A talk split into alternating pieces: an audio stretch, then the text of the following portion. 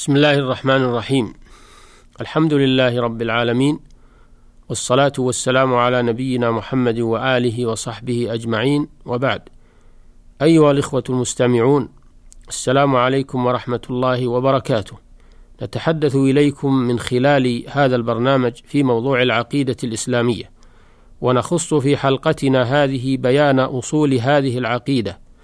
فاعلم أيها المسلم، وفقني الله وإياك، أن أصول العقيدة الإسلامية التي هي عقيدة الفرقة الناجية أهل السنة والجماعة هي الإيمان بالله وملائكته وكتبه ورسله واليوم الآخر، والإيمان بالقدر خيره وشره.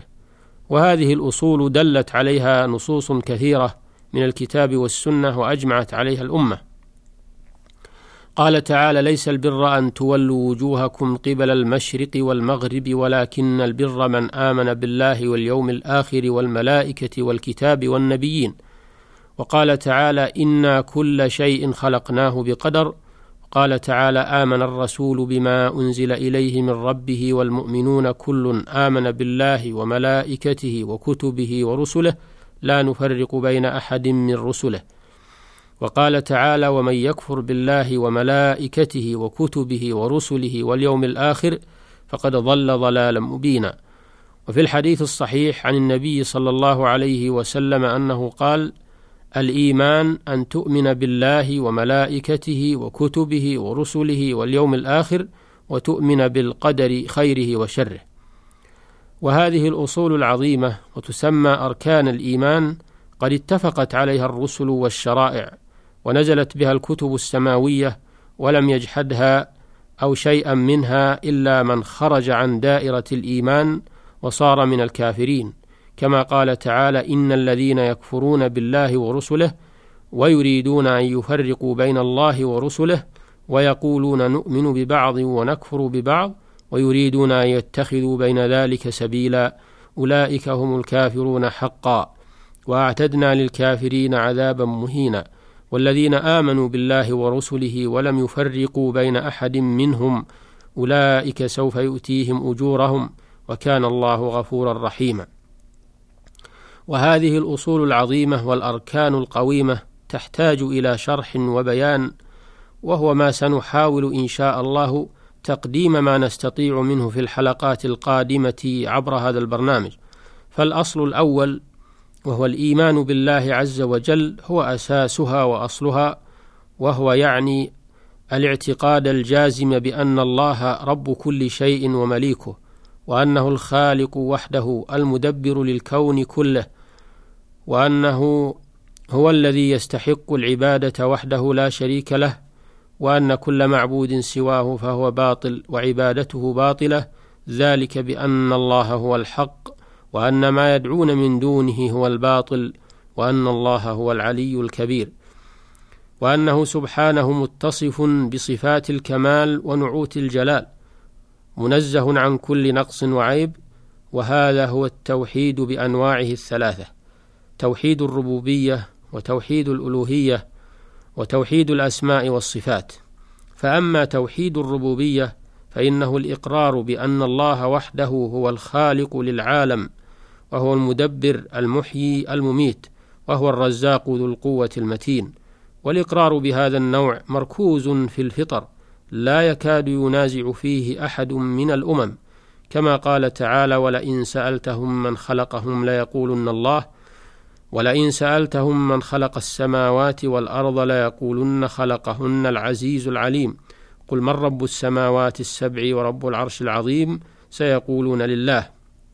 وهذا في القرآن كثير، يذكر الله عن المشركين أنهم يعترفون لله بالربوبية والانفراد بالخلق والرزق والإحياء والإماتة، ولم ينكر توحيد الربوبية ويجحد الرب إلا شواذ من المجموعة إلا شواذ من المجموعة البشرية تظاهروا بإنكار الرب مع اعترافهم به في باطن أنفسهم وقرارة قلوبهم، وإنكارهم له إنما هو من باب المكابرة والعناد، كما ذكر الله عن فرعون أنه قال: ما علمت لكم من إله غيري، وقد خاطبه موسى عليه الصلاة والسلام بقوله: لقد علمت ما أنزل هؤلاء إلا رب السماوات والأرض بصائر.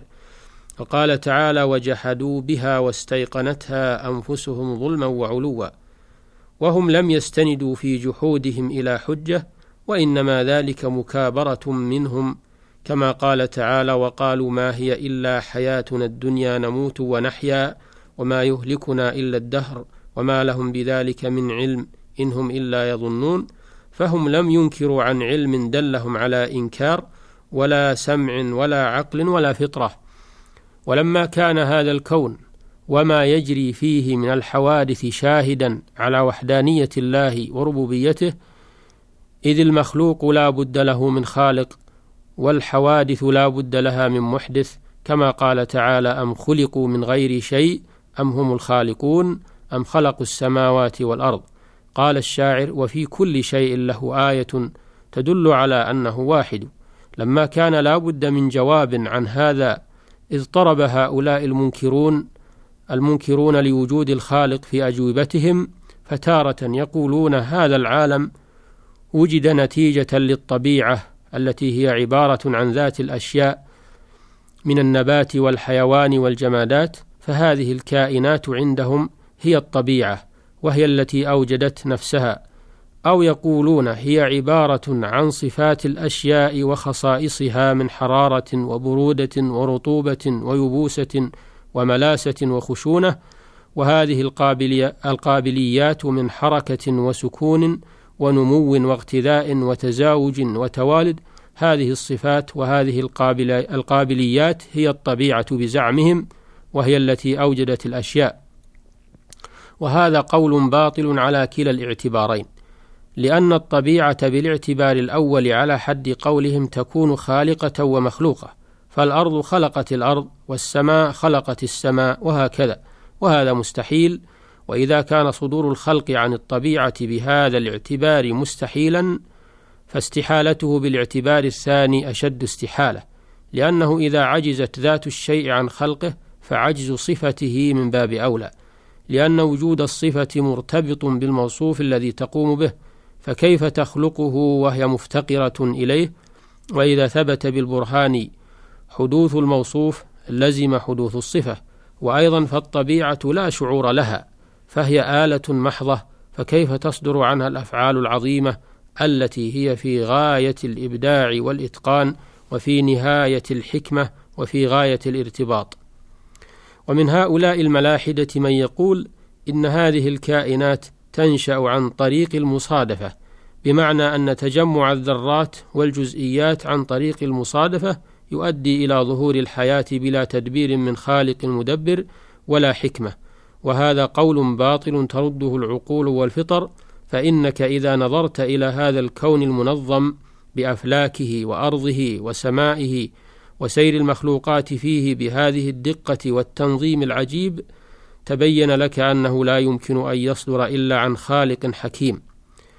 قال الإمام ابن القيم رحمه الله فسل المعطل الجاحد ماذا, ماذا تقول في دولاب دائر على نهر قد أحكمت آلاته وأحكم تركيبه وقدرت أدواته أحسن تقدير وأبلغه بحيث لا يرى الناظر فيه خللا في مادته ولا في صورته قد جعل على حديقة عظيمة فيها من كل أنواع الثمار والزروع يسقيها صاحبها وفي تلك الحديقة من يلم شعثها ويحسن مراعاتها وتعهدها والقيام بجميع مصالحها فلا يختل منها شيء ثم يقسم قيمتها عند الجذاذ على أحسن المخارج بحسب حاجتهم وضروراتهم فيقسم لكل صنف منهم ما يليق به ويقسمه هكذا على الدوام. أترى هذا اتفاقا بلا صانع ولا مختار ولا مدبر بل اتفق وجود ذلك الدولاب والحديقة وكل ذلك اتفاقا من غير فاعل ولا قيم ولا مدبر أفترى ما يقول لك عقلك في ذلك لو كان وما الذي يفتيك به وما الذي يرشدك إليه. ولكن من حكمة العزيز الحكيم أن خلق قلوبا عميا لا بصائر لها فلا ترى هذه الآيات الب... فلا ترى هذه الآيات الباهرة إلا رؤية الحيوان البهيمية كما خلق أعينا لا أبصار لها انتهى كلامه رحمه الله تعالى أيها المستمعون إلى الحلقة القادمة بإذن الله لنواصل الحديث معكم في هذا الموضوع، والسلام عليكم ورحمة الله وبركاته.